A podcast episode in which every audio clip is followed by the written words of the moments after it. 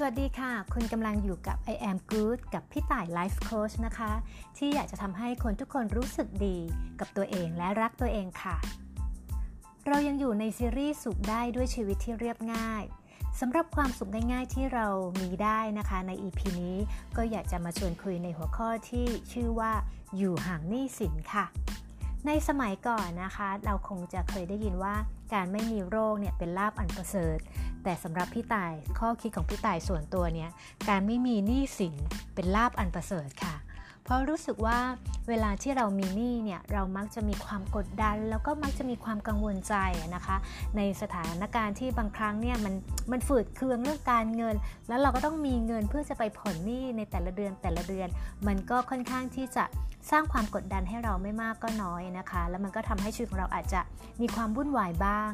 ก็เลยคิดว่าถ้าเรามีโอกาสได้พูดคุยในเรื่องหัวข้อนี้ ก็น่าจะเป็นประโยชน์กับ คนอื่นๆได้บ้างนะคะ เพราะจากสถิติแล้วเนี่ยค่ะในในข้อมูลนะคะเขาก็จะมีบอกว่าในสังคมไม่ว่าจะเป็นสังคมไทยหรือสังคมอเมริกานะคะ ก็จะมีสถิติว่าการหย่าร้างเนี่ยส่วนใหญ่แล้วสาเหตุก็จะมาจากเรื่องเงินเงินทองทองนี้แหละค่ะ เพราะฉะนั้นเห็นไหมคะว่าเรื่องเงินเรื่องทองเนี่ยมันก็มีผลกระทบต่อความสัมพันธ์ได้เช่นเดียวกัน แล้วยิ่งในช่วงนี้นะคะ ก็อย่างที่เรารู้ๆกันอยู่อะค่ะว่าเราก็มีความตึงเครียดในหลาย ๆ ด้านนะคะแล้วเราจะทำยังไงให้ชีวิตเรามีความสุขแบบง่าย ๆ แล้วเราจะมีชีวิตอยู่ยังไงที่จะให้ที่จะทำให้การมีหนี้สินของเราเนี่ยมันมันน้อยลงหรือว่าถ้าไม่มีได้ยิ่งดีเลยนะคะ พี่ต่ายก็เลยอยากจะมาชวนคุยว่าจริง ๆ แล้วอะค่ะ สิ่งสาเหตุที่ทำให้เรามีหนี้สินค่อนข้างมากเนี่ยก็ปฏิเสธไม่ได้นะคะว่า เดี๋ยวนี้ค่ะ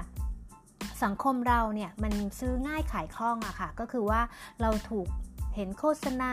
เราเห็นอะไรที่มันแบบว่ายั่วยวนเนี่ยมันง่ายมากเลยเพียงเราหยิบมือถือขึ้นมาเนี่ยสไลด์สไลด์ไปเนี่ย ความอยากเราก็จะตามมาแล้วเพราะว่า 1 เรารู้สึกอยากได้ 2 เรารู้สึกว่าเฮ้ยเป็นสินค้าที่มันต้องมีอะมันต้องมี เพราะฉะนั้นต้องจัดกันหน่อย เพราะฉะนั้นเนี่ยมันก็เลยทำให้เราเนี่ยรูดปื้ดรูดปื้ดอะนะคะ มันก็เป็นสาเหตุหนึ่งอีกสาเหตุหนึ่งก็คือว่า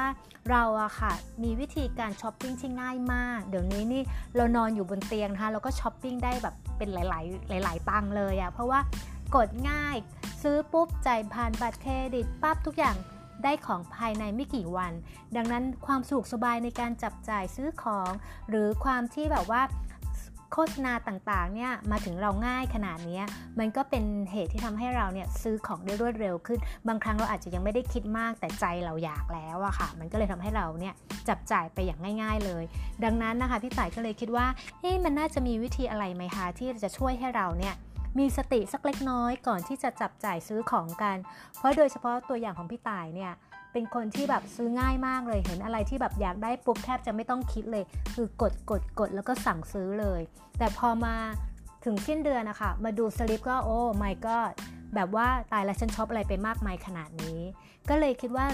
วิธีไหนบ้างที่เราจะสามารถยับยั้งชั่งใจได้ ก่อนที่เราจะกดปุ่มในการสั่งซื้อหรือว่า Pay Now นะคะ วันนี้มีเคล็ดลับมาฝาก 2-3 เคล็ดลับด้วยกันค่ะ พร้อมฟังกันหรือยังคะ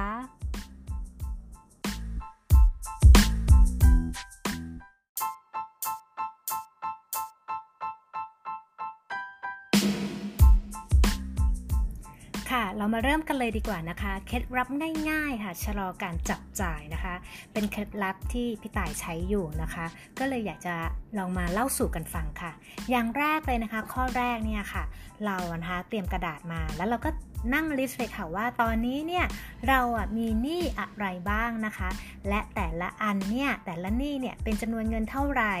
จะต้องผ่อนเดือนละเท่าไหร่นะคะลิสต์มาให้หมดเลยนะคะ ว่าตอนนี้เรามีหนี้สิน ของครอบครัวหรือของตัวเราเองเนี่ยที่ต้องจ่ายแต่ละเดือนนะเป็นจำนวนเงินเท่าไหร่นะคะ พอเราได้ข้อนี้แล้วนะคะ ข้อที่ 2 ก็ตามมาเลยค่ะว่า หลังจากนั้นเนี่ยเราก็มาดูกันว่า เอ๊ะแล้วรายได้ของเราอะแต่ละเดือนมันเท่าไหร่ แล้วก็มาดูซิว่า พอรายได้เราได้มาเท่านี้ กับรายจ่ายที่เราต้องจ่ายหนี้เนี่ยเดือนละเท่าไหร่ แล้วหลงจ้งเบ็ดเสร็จเรียบร้อยแล้วเนี่ยเราจะเหลือเงินก้อนหนึ่งสำหรับการใช้กินใช้อยู่ในแต่ละเดือนเท่าไหร่ และในเท่านั้นไม่พอนะคะ เราก็ต้องมาแบ่งอีกว่าในก้อนนั้นนะคะที่เราบอกว่าเราจะใช้จ่ายสำหรับในแต่ละเดือนเนี่ยเราก็ต้องมาแบ่งด้วยว่า เอ๊ะ และอีกก้อนนั้นเนี่ยจะแบ่งสำหรับช้อปปิ้งที่แบบว่าใช้ตามใจชอบของเราเนี่ยได้สักเท่าไหร่ หักค่าอาหารหักค่าน้ำมันหักค่าเดินทางแล้วเหลือช้อปปิ้งเท่าไหร่อะค่ะ ซึ่งถ้าเราทำแบบนี้ได้เนี่ยเราก็จะรู้แล้วว่าอ๋อในแต่ละเดือนเนี่ยฉันเหลือช้อปปิ้งได้ไม่กี่พันน่ะดังนั้นเนี่ยมันก็จะเป็นข้อหนึ่งทำให้เวลาที่เราจะไปซื้อของหรือช้อปปิ้งออนไลน์เนี่ย เราจะรู้บัตเจตในแต่ละเดือนแล้วว่าพยายามอย่าใช้เกินเท่านี้นะ ซึ่งอันนี้เนี่ยค่ะเป็น 2 ข้อนะคะ เดี๋ยวเราลองมาดูว่าพอเราทำตรงนี้ได้แล้วเนี่ย ข้อที่ 3 จะเป็นอะไรต่อนะคะ นี่ข้อที่ 3 ก็คือว่า พอเรารู้แล้วว่าในแต่ละเดือนเนี่ยเราจะเหลือช้อปปิ้งเท่าไหร่แล้ว ข้อที่ 3 ก็คือ เวลาที่เราเห็นป้ายเซลล์โปรโมชั่นหรือลดราคา 70%เนี่ยโหแบบเราอยากได้มาก ๆ เลยอะค่ะเราก็ลองดูก่อนนะคะว่าเอ๊ะไอเงินก้อนตรงนี้ที่เราบอกว่าเราช้อปปิ้งเนี่ยมันมันยังช้อปปิ้งไอตรงส่วนเซลล์โปรโมชั่นตรงนี้ได้ไหม ถ้ายังช้อปได้ยังอยู่ในงบก็จัดไปค่ะ เพราะชีวิตคนเราเนี่ยเครียดมากมันก็ไม่ไหวใช่ไหมคะ ก็ต้องให้รางวัลตัวเองบ้าง ถ้ามันยังอยู่ในงบที่เราวางไว้ว่า เอ้ยฉันยังช้อปปิ้งได้จัดไปเลยค่ะ อย่าให้อย่าให้ขาดกำลังใจค่ะ แต่สมมุติว่าเราจัดก้อนนี้ไปแล้วนะคะช้อปปิ้งเซลล์เรียบร้อยจบไปแล้ว ปรากฏว่ากลางกลางเดือนมาค่ะ เห็นอีกแล้วเฮ้ยอันนี้ก็อยากได้อะค่ะ แต่มันไม่มีงบแล้วอะมันหมดงบแล้ว จะตั้งสติยังไงคะ ที่จะทำให้ไม่ต้องช้อปปิ้งไอ้งวดที่ 2 นี้ได้ ก็ง่าย ๆค่ะ จ่ายยากๆเข้าไว้ค่ะ ก็คือว่าถามคำถามกับตัวเองเยอะๆนะคะ ว่าซื้อมาแล้วเนี่ยมันเป็นของที่มันจำเป็นหรือฉันอยากได้นะคะ อันต่อมาก็คือว่าถ้าซื้อมาแล้วฉันได้ใส่บ่อยแค่ไหน หรือได้ใช้บ่อยแค่ไหน 3. ถ้าซื้อมาแล้วเนี่ย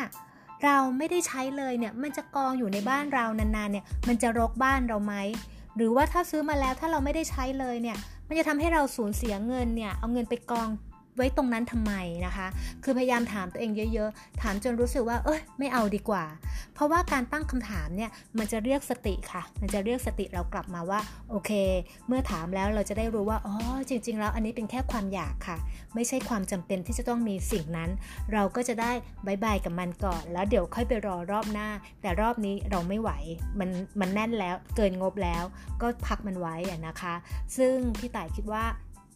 ถ้าเราเนี่ยช้าในการซื้อนะคะ แล้วก็ตั้งสติสักนิดนึงก่อนจะตัดสินใจซื้อเนี่ยมันก็จะช่วยชะลอทำให้การใช้จ่ายเงินของเราเนี่ยเป็นระเบียบมากขึ้น แล้วก็อยู่ในงบที่ที่เราเนี่ยวางแผนไว้นะคะ ซึ่งอย่างหนังน้อยเนี่ยก็อยากจะทวนอีกครั้งหนึ่งนะคะว่ามีเคล็ดลับอะไรบ้างที่ตัวเองใช้นะคะ ข้อแรกก็คือ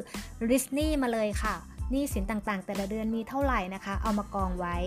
ข้อที่ 2 ก็คือ ดูรายได้ของเรามีเท่าไหร่ เมื่อหักหนี้ที่ต้องจ่ายในแต่ละเดือนแล้วเนี่ยเหลืองบประมาณเท่าไหร่ในการที่จะจับจ่าย แล้วก็เหลืองบประมาณเท่าไหร่ในการช้อปปิ้งถ้ามันยังอยู่ในงบช้อปปิ้งก็จัดไปค่ะ แต่ถ้ามันช้อปไปแล้วแล้วเกิดอยากได้อีกแล้วมันเกินงบ ก็ต้องใจเย็นๆนะคะ ก็อาจจะต้อง say goodbye กับมันไปก่อน จนกว่าเราจะพร้อมเราค่อยมาเจอกันนะคะ ซึ่งถ้าเราทำได้แบบนี้พี่ต่ายเชื่อว่ามันก็จะทำให้เราเนี่ยชะลอในการจับจ่ายใช้สอย การที่เราจะตัดสินใจรูดปื้ดรูดปื้ดเนี่ยมันก็ทำให้เรามีสติและยังคิด มันก็จะทำให้เราที่ไม่ต้องที่จะเป็นหนี้แบบเยอะแยะ เราควรจะเป็นหนี้ในสิ่งที่จำเป็นนะคะ แต่ไอ้หนี้ที่เราซื้อเพราะความอยากเนี่ยก็ชาสักนิดหนึ่งในช่วงนี้นะคะ แล้วถ้าเรามีงบประมาณเพียงพอแล้ว เราคิดว่าเออเราไม่เดือดร้อนแล้ว เราก็ค่อยไปซื้อกัน ซึ่งถ้าเกิดเราทำได้แบบนี้นะคะ ก็ชีวิตของเราเนี่ยมันก็จะดูแบบเบาขึ้นไม่ต้องมานั่งปวดหัวมากขึ้นนะคะ เพราะว่าความสุขเล็กๆ น้อยๆอะค่ะ เราอะจัดสรรได้เราเลือกได้ว่าเราเนี่ยจะมีการบริหารจัดการการเงินอยังไงนะคะ สุขได้เมื่อเราที่เราสามารถที่จะ คอนโทรลวางแผนการเงินได้ มีหนี้สินที่ไม่ต้องเยอะมาก มีหนี้สินพอประมาณที่เราจะดูแลควบคุมได้ ซึ่งพี่ต่ายคิดว่าใน EP นี้นะคะ ก็น่าจะมีโอกาสนะคะ ให้กำลังใจกับทุกๆ คนนะคะที่กำลังรู้สึกว่าเฮ้ยทำยังไงดี เงินต้นเงินดอกเบี้ยหรืออะไรต่างๆ นี่มันชนลมุนกันเหลือเกินหมุนกันไม่ทัน แต่ถ้าเรารู้จักที่จะควบคุมค่าใช้จ่ายเราในแต่ละเดือนแล้ว ก็จะทำให้ชีวิตเราเรียบง่ายขึ้นนะคะ ก็หวังว่าอาจจะทำให้คนคุณผู้ฟังมีความสุขมากขึ้นนะคะ ถ้าใครมีวิธีนะคะในการที่จะบริหารจัดการการช้อปปิ้งหรือการจับจ่ายใช้สอย หรือการบริหารการเงินยังไง ก็แชร์กันมาได้นะคะ เพราะนี่ก็เป็นส่วนหนึ่งที่พี่ต่ายใช้อยู่ในปัจจุบันนี้ ก็ค่อนข้างจะได้ผลนะคะ พอพอเราทำ list ตารางออกมาเนี่ยเราจะรู้เลยว่าในแต่ละเดือนเนี่ยเราช้อปปิ้งเนี่ยได้แค่เท่าไหร่ แล้วเราก็ช้อปปิ้งตามเท่านั้นไปนะคะ มันก็จะทำให้เราควบคุมรายจ่ายได้นะคะ ก็ขอให้ทุกคนมีความสุขนะคะใน EP นี้ แล้วก็ติดตามกันต่อไปนะคะในสำหรับ EP หน้านะคะ ยังไงนะคะกดติดตามนะคะ I am good กับพี่ต่าย Life Coach นะคะ ที่อยากจะทำให้คนทุกคนรู้สึกดีกับตัวเองและรักตัวเองค่ะ